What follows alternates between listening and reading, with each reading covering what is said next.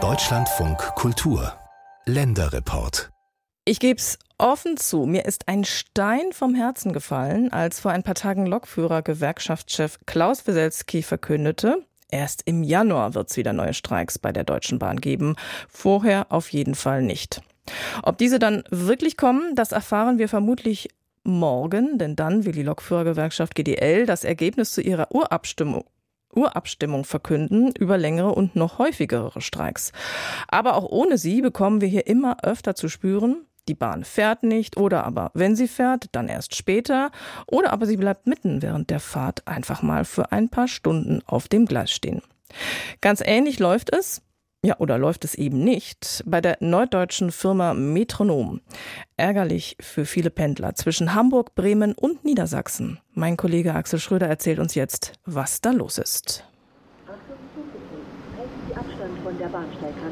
Das kleine Bahnhofsgebäude in Seevetal steht schon lange leer, aber immerhin, die Züge fahren noch und verbinden die Gegend mit Hamburg und Bremen. Allerdings nicht so, wie es sich die Reisenden auf dem tristen Bahnsteig wünschen. Der ist so unpünktlich, richtig unpünktlich sehr. Katastrophal. Zugausfälle, Zugverspätung. Man steht am Harburger Bahnhof für einen Zug, der 17.30 Uhr fährt, am Gleis. Dann steht man eine Viertelstunde und dann heißt es irgendwann, der Zug fällt aus.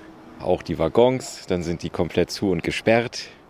Toilettendefekt, manchmal eine oder gar keine funktionierende Toilette im ganzen Zug. Ja, ich könnte, glaube ich, an einer Hand abzählen, wann jetzt äh, die letzten Wochen mal ein Zug pünktlich gefahren ist. Auch Emily Wede, Bürgermeisterin im benachbarten Hittfeld, ärgert sich über die private Metronom GmbH, die seit 20 Jahren den Schienenpersonennahverkehr in der Gegend organisiert. Das in einem kurzen Satz wird schwierig, weil ich glaube, äh, alle, die hier in der Region wohnen, haben ihre Erfahrungen gemacht. Nämlich, dass er unpünktlich ist, nicht fährt, dreckig ist, damit leben wir schon, ich sag mal, fast seit Jahren. Und äh, jeder Fahrplanwechsel bringt noch weniger Service und noch weniger Linie, noch weniger Verbindung. Das ist wirklich nicht mehr zumutbar. Vor allem Berufspendlerinnen und Pendler würden, trotz morgendlicher Staus auf den Straßen, eher mit dem Auto als mit dem Metronom fahren. Meine Schwiegertochter zum Beispiel, die arbeitet in Hamburg, die ist darauf angewiesen, die sagt, das tue ich nicht das mache ich nicht, weil ich, ich hänge irgendwo fest und ich komme nicht pünktlich zur Arbeit, ich komme nicht pünktlich von der Arbeit, das geht nicht. Dass nach Umbauarbeiten auf dem Seevetaler Bahnhof dann auch noch auffiel, dass die Kabel zum Anschluss eines Fahrkartenautomats zu kurz sind, sei mehr als ärgerlich. Bei der Metronom GmbH mit Sitz im niedersächsischen Uelzen ist man nicht glücklich mit der harschen Kritik. Allerdings, so Geschäftsführer Rainer Blüm, seien die Probleme nicht ganz so einfach lösbar.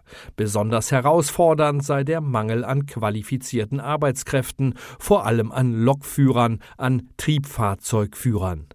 Deshalb habe sich das Unternehmen vor einigen Monaten entschieden, den Fahrplan übergangsweise auszudünnen und deutlich weniger Züge einzusetzen. Dieses Ersatzkonzept im Sommer war nur rudimentär planbar, weil sehr viele Baumaßnahmen auf unserem Streckengebiet waren. Hat nicht ausgereicht. Und deshalb haben wir uns dafür entschieden, zum Fahrplanwechsel ein neues Ersatzkonzept vorzunehmen, was weitere Zugverbindungen aus dem Regelfahrplan herausnimmt und wir möchten, dass sichergestellt ist, dass die restlichen Züge dann auch zu 100 Prozent von uns gefahren werden können. Die Anzahl an Ausbildungsplätzen wurde schon erhöht, allerdings dauere die Ausbildung bei der Metronom GmbH etwas länger als bei anderen Eisenbahnunternehmen. Immerhin werden durchweg Doppelstockwaggons eingesetzt und die Metronomzüge selbst haben auch technische Besonderheiten, die dem Lokführer Nachwuchs vermittelt werden müssen. Wir setzen natürlich jetzt nicht nur allein auf die Ausbildung, sondern im kurzfristigen Bereich setzen wir auch auf die Möglichkeit, dass wir Leittriebfahrzeugführer von Unternehmen bekommen, die in der Leiharbeitsbranche tätig sind, wo Triebfahrzeugführer auch bei uns schon arbeiten. Aber auch die müssen noch weiter qualifiziert werden. Um jemanden von einer Leiharbeitsfirma bei uns arbeiten lassen zu können, ist auch hier nochmal eine zusätzliche Ausbildung von bis zu acht Wochen notwendig. Einer, der die Probleme des Schienenverkehrs schon seit Jahrzehnten kennt und immer wieder darauf hinweist, ist Karl-Peter Naumann vom Fahrgastverband Pro Bahn. In einem Café am Hamburger Hauptbahnhof erklärt Naumann, dass es natürlich auch darauf ankomme, die Jobs bei der Bahn noch attraktiver zu machen, durch gute Löhne, aber auch gute Arbeitszeitmodelle. Gerade in einer Situation, wo ich 24-7 arbeiten muss, muss es eben auch vernünftige Freizeitregeln geben. Und es gab mal einen Tarifvertrag der Eisenbahn- und Verkehrsgewerkschaft, wo die Mitarbeitenden wählen konnten zwischen mehr Geld oder mehr Urlaub. Die meisten haben sich für mehr Urlaub entschieden. Auch interessant. Also da muss was passieren. Mehr Pünktlichkeit und weniger Zugausfälle seien aber auch durch bessere Arbeitsbedingungen allein nicht zu erreichen. Was die Verspätung angeht, es liegt zum großen Teil daran, dass die Strecken eigentlich völlig überlastet sind. Das lässt sich natürlich nur lösen, indem man zusätzliche Infrastruktur schafft. Und gerade das Land Niedersachsen, was sich gerne über den Metronom beschwert, gehörte auch zu den großen Bremsern, was den Ausbau der Infrastruktur angeht.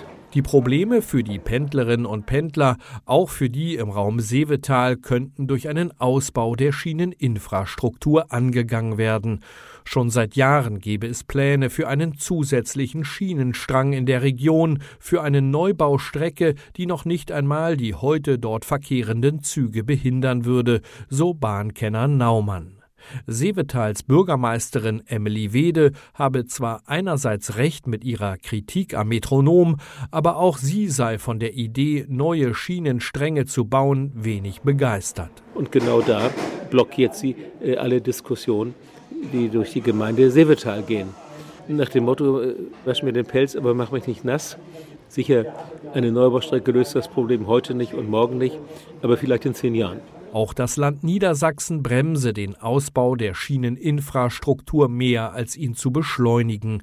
Große Ausbauprojekte gebe es schon seit Jahrzehnten, umgesetzt würden sie nicht. Zu den Problemen mit der Metronom GmbH erklärt ein Sprecher des niedersächsischen Verkehrsministeriums, man kenne die Schwierigkeiten und hoffe darauf, dass das Unternehmen die Probleme bald lösen werde. Eine Kürzung der Mittel für die Metronom GmbH, die im Auftrag des Landes den Schienenverkehr organisiert, sei wegen der derzeitigen Schwierigkeiten aber keine Lösung. Weniger Landesmittel könnten dazu führen, dass auch bei den Löhnen des Personals gespart wird, und darunter würde wiederum die Attraktivität der Jobs leiden.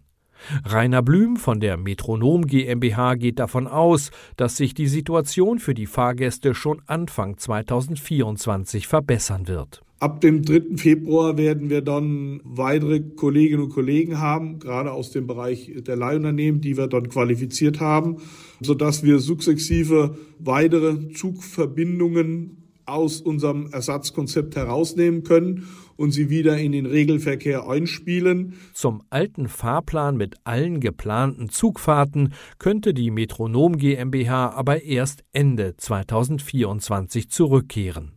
Das Problem mit dem fehlenden Fahrkartenautomat am Bahnhof in Seevetal ist heute schon gelöst. Die zu kurzen Anschlusskabel wurden mittlerweile verlängert und der Automat liefert planmäßig Tickets für Metronomzüge, die dann ab und zu noch immer nicht planmäßig abfahren. In unserem kleinen Bahnschwerpunkt heute im Deutschlandfunk Kultur, da nehme ich Sie jetzt mit nach Baden-Württemberg.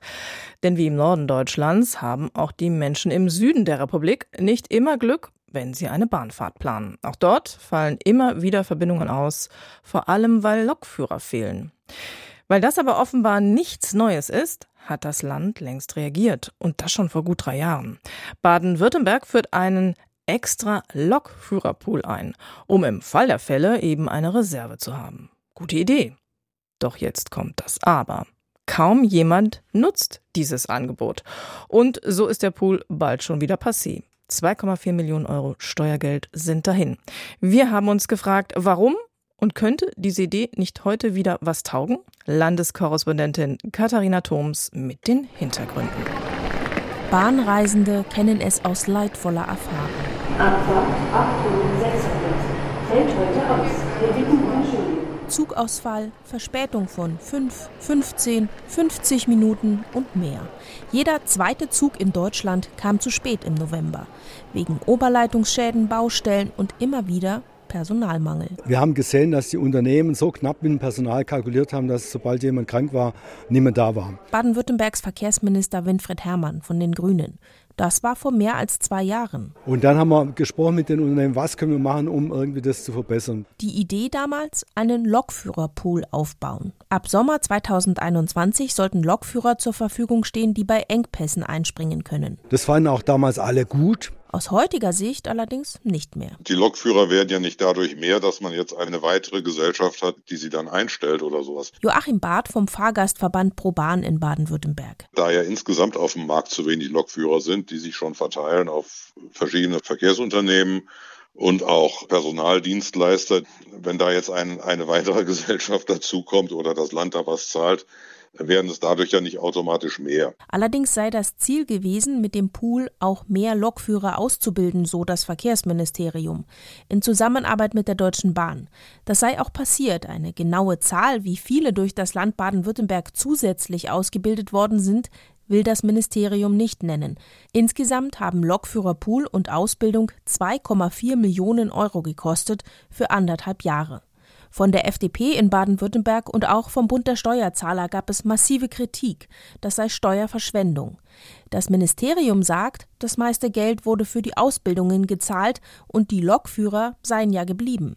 Gescheitert ist der Lokführerpool aber an ganz anderen Problemen. Joachim Barth von ProBahn. Ein Problem von diesem Landespool war halt eben auch, dass der Bedarf immer sehr langfristig angemeldet werden musste, so mehrere Monate im Voraus. Und das sei schlicht unpraktikabel. Baden-Württembergs Verkehrsminister Hermann sagt rückblickend, wie der Pool gestaltet wurde, sei Sache der Bahnunternehmen gewesen. Sie haben allerdings dann sich Regeln gesetzt, die im Nachhinein sozusagen wahrscheinlich als die falschen gesetzt wurden. Man hat gesagt, man kann die auch nicht kurzfristig buchen, die Lokführer, sondern man muss es langfristig machen. Weil wenn man es kurzfristig machen würde, dann würde es ja nur dazu beitragen, dass man weiterhin knapp kalkuliert mit dem Personal. Und das wollen wir vermeiden. Das führte dazu, dass die Deutsche Bahn in knapp anderthalb Jahren nur 22 Mal einen Lokführer aus dem Pool für den Regionalverkehr genutzt hat. Für den viel häufigeren kurzfristigen Fall haben die Bahnen weiter auf Zeitarbeitsfirmen zurückgegriffen. Private Unternehmen wie Go Ahead, das in Baden-Württemberg und Bayern im Regionalverkehr fährt. Go Ahead teilt mit: Der Lokführerpool in Baden-Württemberg war eine gut gemeinte Idee, die aber in der Praxis nicht funktioniert. Welchen Vorteil soll ein Lokführerpool gegenüber Verleihgesellschaften bieten können? Aus Sicht unserer Geschäftsführung keinen. Die Deutsche Bahn möchte sich zum Scheitern heute nicht mehr äußern. Ende letzten Jahres wurde der Pool wieder aufgelöst. Baden-Württembergs Verkehrsminister bedauert das nach wie vor, wäre auch zu Änderungen bereit gewesen, denn die Probleme seien ja nicht gelöst. Deswegen haben wir auch bei allen gesagt, ihr müsst endlich mehr ausbilden. Das haben sie jetzt begreifen müssen, dass es nicht funktioniert. Go Ahead bildet aktuell 26 angehende LokführerInnen aus in Baden-Württemberg. Die Deutsche Bahn hat hier allein in diesem Jahr 260 LokführerInnen ausgebildet oder umgeschult. Ein Teil davon auch durch ein Extraprogramm des Verkehrsministeriums, der Deutschen Bahn und der Arbeitsagentur.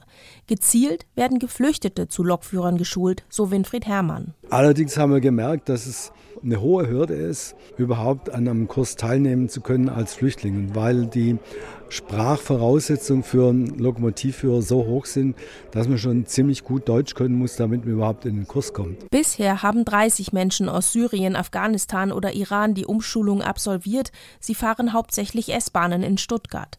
900.000 Euro hat das Land beigesteuert. Der Verkehrsminister will das Programm auf jeden Fall fortsetzen, auch wenn Ausbildung hauptsächlich Aufgabe der Bahnen sei. So verstehe ich die Aufgabe des Ministeriums. Wir müssen sozusagen das übergeordnete Interessen des Landes und vor allem der Fahrgäste wahrnehmen und schauen, wo funktioniert das System nicht, weil die einzelnen Unternehmen haben nur noch den eigenen Unternehmenszweck im Blick, damit die Fahrgäste nicht die Dummen sind am Schluss.